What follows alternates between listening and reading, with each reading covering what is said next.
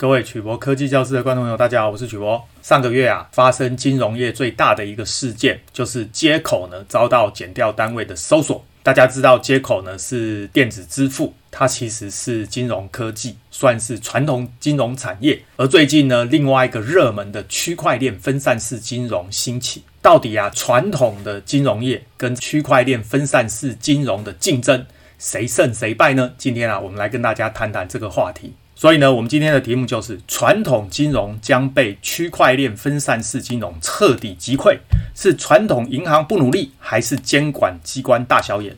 首先呢、我们跟大家介绍什么是瑞波币。第二个，来谈谈用专有名词包装糊弄监管机关的金融把戏。第三个啊，来谈谈稳定币又是在玩什么把戏。第四个呢，谈一谈利用智能合约发行的加密货币，大部分都不算去中心化。第五个呢，我们就来谈谈一九八零年代非常重大的一个金融事件——宏源投资机构。真的是宏源投资机构害十六万人赔光积蓄的吗？最后呢，我们来谈一下最近啊，脸书必定确定梦碎，将啊出售资产给 Silvergate，并且宣布解散。媒体报道啊，接口疑似涉嫌办理基金配售时，未公平分售给所有的投资人，获取不法的所得呢，出估超过九千万，遭到减掉单位搜索约谈。之前呐、啊，就有媒体。专访接口的时候报道，接口呢将会全力朝向区块链分散式金融转型，因为啊链上有无尽翱翔的天空。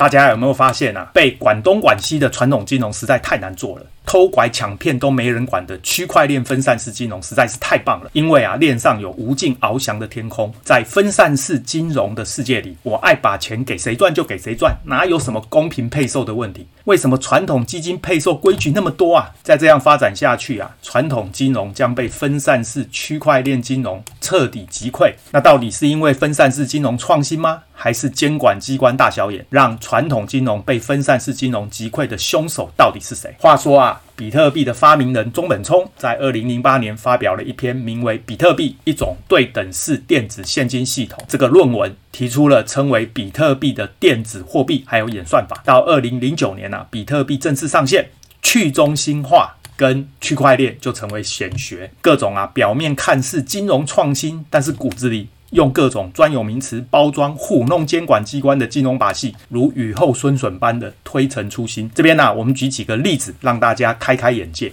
首先，我们介绍一下什么是瑞波币。讲到金融科技，免不了就要谈一谈区块链的跨境支付应用。例如，瑞波币，它利用呢区块链技术进行国际金融交易，提供跨境支付解决方案。最大的特色啊，就是支付结算只要几秒钟，而一般的跨境汇款常常为了满足监理的机关法规，必须进行复杂的人工核对程序，延迟啊常常超过一天，而且传统货币有汇兑问题。不同的货币之间转换要支付手续费，并且要承担汇兑风险，而且跨国汇款要经由环球银行金融电信协会，就是鼎鼎大名的 SWIFT，手续费跟时间成本都很高。很多人呐、就以为瑞波币支付结算只要几秒钟，是因为它使用了什么神奇的区块链技术。事实上呢，瑞波实验室并不使用比特币或以太币的存折链，也就是区块链。这个我们之前介绍过，它也不使用采矿运算，而是使用所谓分散式账本。大家啊，以为这又是什么金融创新？事实上呢，这只有他们认可的机构才能作为记账节点。因此，它的运作方式啊，类似我常说的这个私有链跟假联盟链，就是啊，找一群自己的人来记账。事实上呢，这和使用一台伺服器中心化来记账根本没差别。鬼扯什么分散式账本，只是想要用专有名词唬外行人而已。而瑞波币啊，进行国际金融交易只要几秒钟。实际上，最重要的原因还是啊，用瑞波币支付。结算可以绕过目前所有的监理机制，不必复杂的人工核对程序，也没有一堆中介平台，因此啊，不但交易快速，而且手续费很低。对波币就是用专有名词包装糊弄监管机关的金融把戏。大家可能对上面的文字觉得很难理解，我来画个示意图说明这个圈圈币的运作概念。在台湾呢，小王啊想要汇款三十万新台币到美国给小美。因此啊，他可以向发行单位买入一万颗圈圈币。事实上呢，他什么也没拿到，他只是啊付了钱之后呢，在手机应用程式 APP 上呢显示他有一万枚圈圈币而已。假设啊，每一枚是三十块新台币。接下来呢，小王就用手机应用程式 APP 汇款给在美国的小美。小美呢，在美国啊就可以拿到这个圈圈币，并且啊跟发行单位呢换回美金一万元使用。假设啊，新台币兑换美金是三十比一，这个过程呢，就像我们啊从台湾啊传简讯到美国给朋友一样，理论上啊一瞬间就可以完成。因为呢，这个交易记录要同步到几个分散式账本，所以啊要三秒钟是很合理的。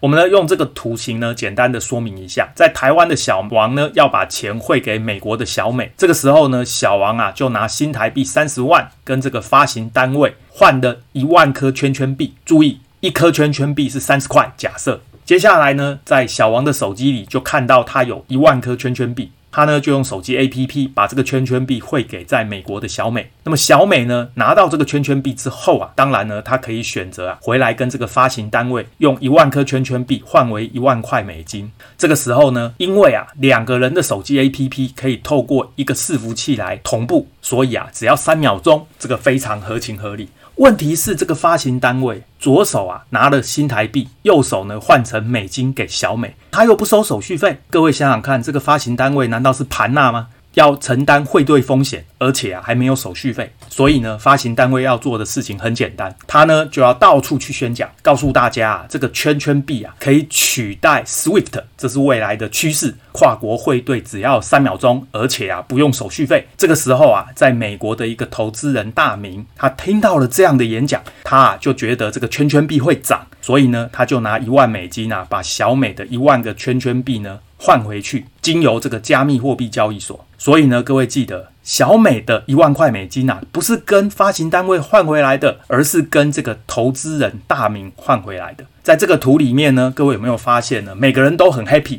各位想想，小王呢，他顺利的把这个三十万台币汇到美国给小美，只花了三秒钟，而且没付手续费，所以他很 happy。这个小美啊，只花了三秒钟就拿到了现金，而且啊还没有付手续费，他也很 happy。这个大明呢，他手上持有一万颗圈圈币，他认为这个未来会涨，这个是未来的趋势，会取代 SWIFT，所以啊，他也很 happy。大家猜猜这个图里面最 happy 的是谁啊？明眼人就看得出来啊。实际上呢，最 happy 的一定是这个发行单位，因为呢，他发行了圈圈币之后啊，就到处去换成现金。讲白一点，事实上呢，他就是在印假钞。如果在美国的小美啊拿到一万颗圈圈币，去跟发行单位换回美金一万块，那发行单位啊就算收手续费好了，却要承担汇兑风险，可能会赔钱啊，这不是盘纳吗？因此，发行单位要做的事啊，就是想办法操作市场，到处宣讲，说服大家这个圈圈币啊，未来可以取代黄金保值，可以取代美金交易，可以取代 SWIFT 的跨国汇款免手续费。总之啊，就是这个圈圈币未来会涨，所以要赶快投资。因此啊，在美国的另一位投投资人大明就拿出一万美金买走小妹手上的一万颗圈圈币。结局啊，在台湾的小王呢，成功的汇了一万美元给在美国的小美。投资人大明呢，开心的持有了他认为未来会涨的一万颗圈圈币。大家猜猜这个图里面谁最开心？发行单位啊，成功的把圈圈币全部换成现金，这个真是皆大欢喜啊！大家想想看，当小王啊拿新台币三十万跟这个发行单位啊换一万颗圈圈币的时候，小王心里难道不会觉得疑惑吗？他也想问这个发行单位啊，你给我这个圈圈币到底是什么啊？为什么我可以相信你？大家猜猜看，发行单位会怎么回答他？而这个发行单位啊，他一定会这样回答：我这个圈圈币啊是使用创新的区块链分散式金融，你没听说过吗？区块链具有去中心化、不可篡改、可以信任的特性，所以啊，你可以信任我。大家觉得啊，小王听了这样的说法，是不是就信了呢？现在啊，大家发现专有名词的用处了吧？这个瑞波币啊，是由瑞波实验室建立，它不像比特币需要采矿。而是啊，从一开始就直接发行一千亿枚的瑞波币，不直接在整个网络中流通，而是透过缓慢的发行。说穿了，就是一家公司弄了一个类似区块链的所谓分散式账本，写个程式啊，就无中生有发行了一千亿枚的瑞波币。因为啊，一下子往市场全部倒出去，这个币就会崩盘，所以啊，它就缓慢的倒，把它换成现金。这个美国证券交易委员会 SEC 啊，在起诉书中就提过，瑞波的创办人跟执行长啊，从二零一三年开始就在全球市场销售瑞波币，获得营运资金，同时呢也出售自己手上价值大约六亿美元的瑞波币。目前呢、公司还握有大约五百亿美，每一季啊都靠把这些瑞波币倒出去换成现金来获利。各位看看这个到底是什么把戏？接下来呢，我们来看看稳定币又是什么把戏。币值锚定特定一种或数种法定货币的加密货币，我们把它称为稳定币。的确啊，可以解决加密货币暴涨暴跌的问题，让投资人啊把加密货币啊换成稳定币来获利了结跟避险。稳定币呢，主要有四种方法。第一种方法称为法定货币等值储备，就是发行者中心化的发行稳定币，同时啊担保等值一比一的法定货币储备，是目前啊最主要的方式。Tensor 公司发行的 USD。DT、Coinbase 交易所发行的 USDC，还有币安交易所发行的 BUSD 等等。第二种呢是贵重资产等值储备。发行者啊，中心化的来发行稳定币，同时啊，担保有接近一比一的贵重资产储备，可以使用黄金或其他贵重资产。例如呢，新加坡的 DG Global 公司呢，经由以太坊智能合约所发行的 DGXB。第三种呢是加密货币超额储备，这个发行者呢，中心化的来发行稳定币，同时啊，担保有超过一比一的加密货币储备。由于啊，加密货币的价格波动大，必须超额储备才能确保价格大跌的时候呢，可以支撑稳定币的价值。例如呢，Maker 基金会啊，经由以太坊智能合约所发行的 DAI 币。第四种呢，就是利用智能合约来控制数量，用智能合约演算法来发行稳定币。当啊市场价格低于锚定价格的时候呢，就将一定比例的稳定币回收或者销毁，减少市场供给，这样呢就可以让价格回升。那么当市场价格高于锚定价格的时候呢，智能合约就会发行一定数量的稳定币来扩大市场供给，让市场价格降低。这个演算法型的稳定币啊，它的优势在于独立性，它不受到抵押资产价值的影响。实际上呢，有好几种例子。在瑞波币之后啊，又一个未金融创新就是稳定币。我们啊，用目前全球排名第四的加密货币，市值啊高达七百亿美元的 Tether 公司发行的 USDT 来做例子。使用者呢，用法定货币购买，而且啊，稳定币的发行人声明会保有等值一比一的法定货币储备。意思就是说啊，我发行稳定币换来的美元都会存在银行里，不会偷偷拿去花掉。问题是谁来保证？这种做法难保不会有球员兼裁判的嫌疑。例如，Tensor 公司就一直遭到质疑啊，没有百分之百的储备金，甚至啊，在去年他的姐妹公司 Bitfinex 交易所就遭到控诉啊，非法挪用 Tensor 的资金。各位想想，几百亿白花花的银子储存在银行里，印章跟存折在发行人手上，他真的不会动心吗？更重要的是啊，架一台交易伺服器就可以做到的是算什么金融创新啊？还有人说它完全数位化、去中心化，可在任何时间地点用来支付世界上任何对象，可说是比美元还好用的美元。这个当然好用啊，因为啊，只要手机 APP 就可以汇款，任何加密货币都可以交换，当然也和瑞波币一样，跨国支付结算只要几秒钟。更重要的是，炒作洗钱都不留记录。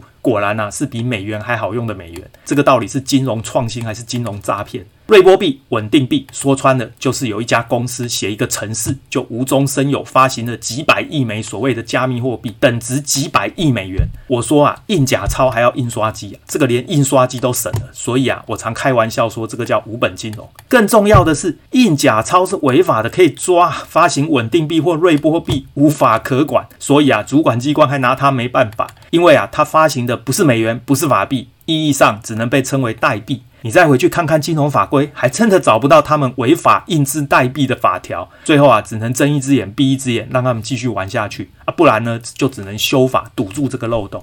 简单的说啊，有一群聪明的人找到一个方法，可以套上金融创新的外衣，做起无本金融生意，而且还可以避开法规，不得不令人佩服。我必须说，我没有不看好他们的未来，但是啊，我们要看穿他们的把戏，千万不要被这些小把戏给糊弄过去。另外还有一个重点，利用智能合约发行的加密货币，大部分都不算去中心化。值得注意的是，稳定币产生的方法并不算去中心化。许多人误以为使用以太坊或其他公有链的智能合合约就满足去中心化的条件。事实上，以太坊只是利用区块链确保智能合约不可篡改而已。但是呢，这些加密货币大部分都是经由单一组织或企业发行控制。并不具备区块链去中心化的特性。这个啊，和比特币或以太币使用区块链技术，利用电脑演算法产生给分散在全球的矿工，而且啊，没有单一组织或企业控制是不一样的。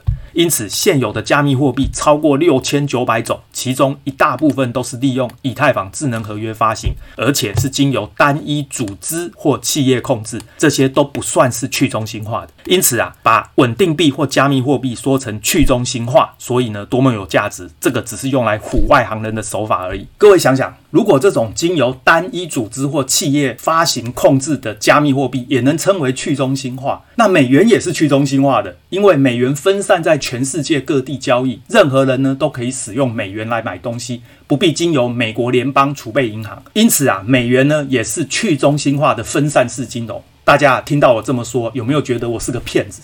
因为啊，所有的美钞呢都是经由美国政府发行的，所以啊，美元必定是中心化的。那这些经由单一组织或企业发行控制的稳定币，为什么算是去中心化？如果我说美元是去中心化，我就是骗子。那那些说稳定币是去中心化的人，不是跟我一样吗？下次各位再听到谁告诉你稳定币是去中心化的，不要怀疑，他就是个骗子。坦白说啊，监管机关啊，面对这些金融创新啊，其实也是进退两难。如果监管课税，等于啊间接承认加密货币的合法性；如果啊放任不管，又是偷拐抢骗，样样来。事实上呢，政府啊就光明正大的依法监管就好啦。你认定它是货币，就用货币法监管；你认定它是证券，就用证券法监管。比照传统金融法规，没有特例。譬如说呢，那一幅每一天最初的五千个日子的非同质化代币 NFT，不是以新台币二十亿元成交吗？如果这个交易在台湾，你就依法苛征个人所得税，新台币八亿元，而且啊只收现金。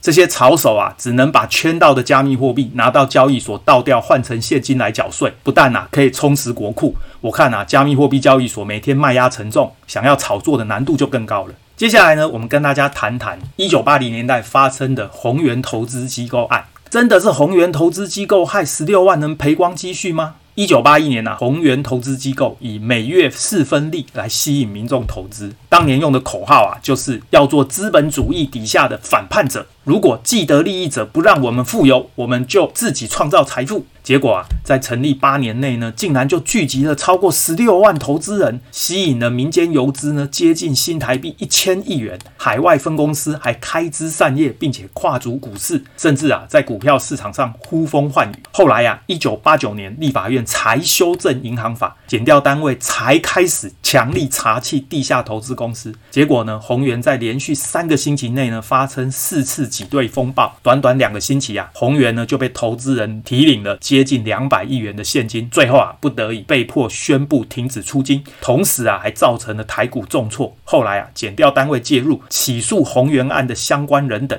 造成超过十六万人赔光积蓄，受害人求助无门。重点是一开始就该做的事，为什么要等到有一堆受害人了才开始做呢？更有趣的是啊，如果当年立法院没有修正银行法，减调单位没有介入，宏源会发生挤兑风暴吗？那如果没有发生挤兑风暴，说不定今天的宏源是财力雄厚的一方霸主。这十六万投资人不但没有赔光积蓄，甚至还大赚一票。所以真的是宏源害这十六万人赔光积蓄的吗？我们来谈一下脸书定加密货币，确定梦碎，打算啊出售资产给 Silvergate，并且宣布解散。二零一九年呢，由脸书推动的天平币计划曾经轰动一时，但是后来啊受到美国联邦监管单位的处处刁难，后来呢改名叫定计划。但是啊，仍然无法说服监管机关，最后不得已在二零二二年初，也就是今年初，宣布解散定协会以及子公司，并且啊，把专利技术跟网络服务的资产呢，出售给另外一间擅长金融科技的区块链新创公司 Silvergate。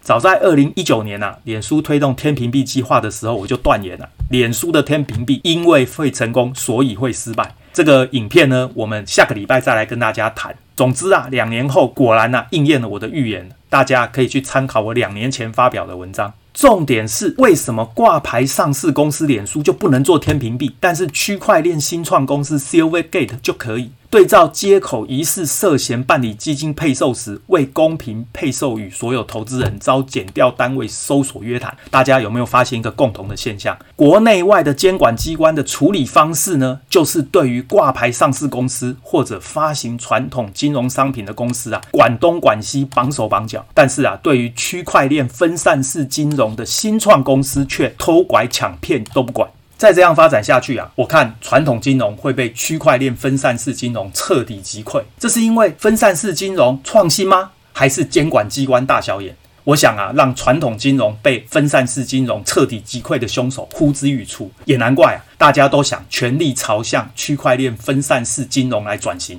就像街口说的，因为链上有无尽翱翔的天空，好一个偷拐抢骗也没人管的天空啊！今天呢，我们就很简短的跟大家介绍瑞波币跟稳定币这两个啊，用专有名词包装唬弄监管机关的伪金融创新。大家呢，对于区块链还有加密货币有任何的问题，还有呢，各位啊，对他们的包装手法有任何的疑问，欢迎大家发表在影片的下方，我呢来协助大家拆穿这些把戏。谢谢大家，晚安，拜拜。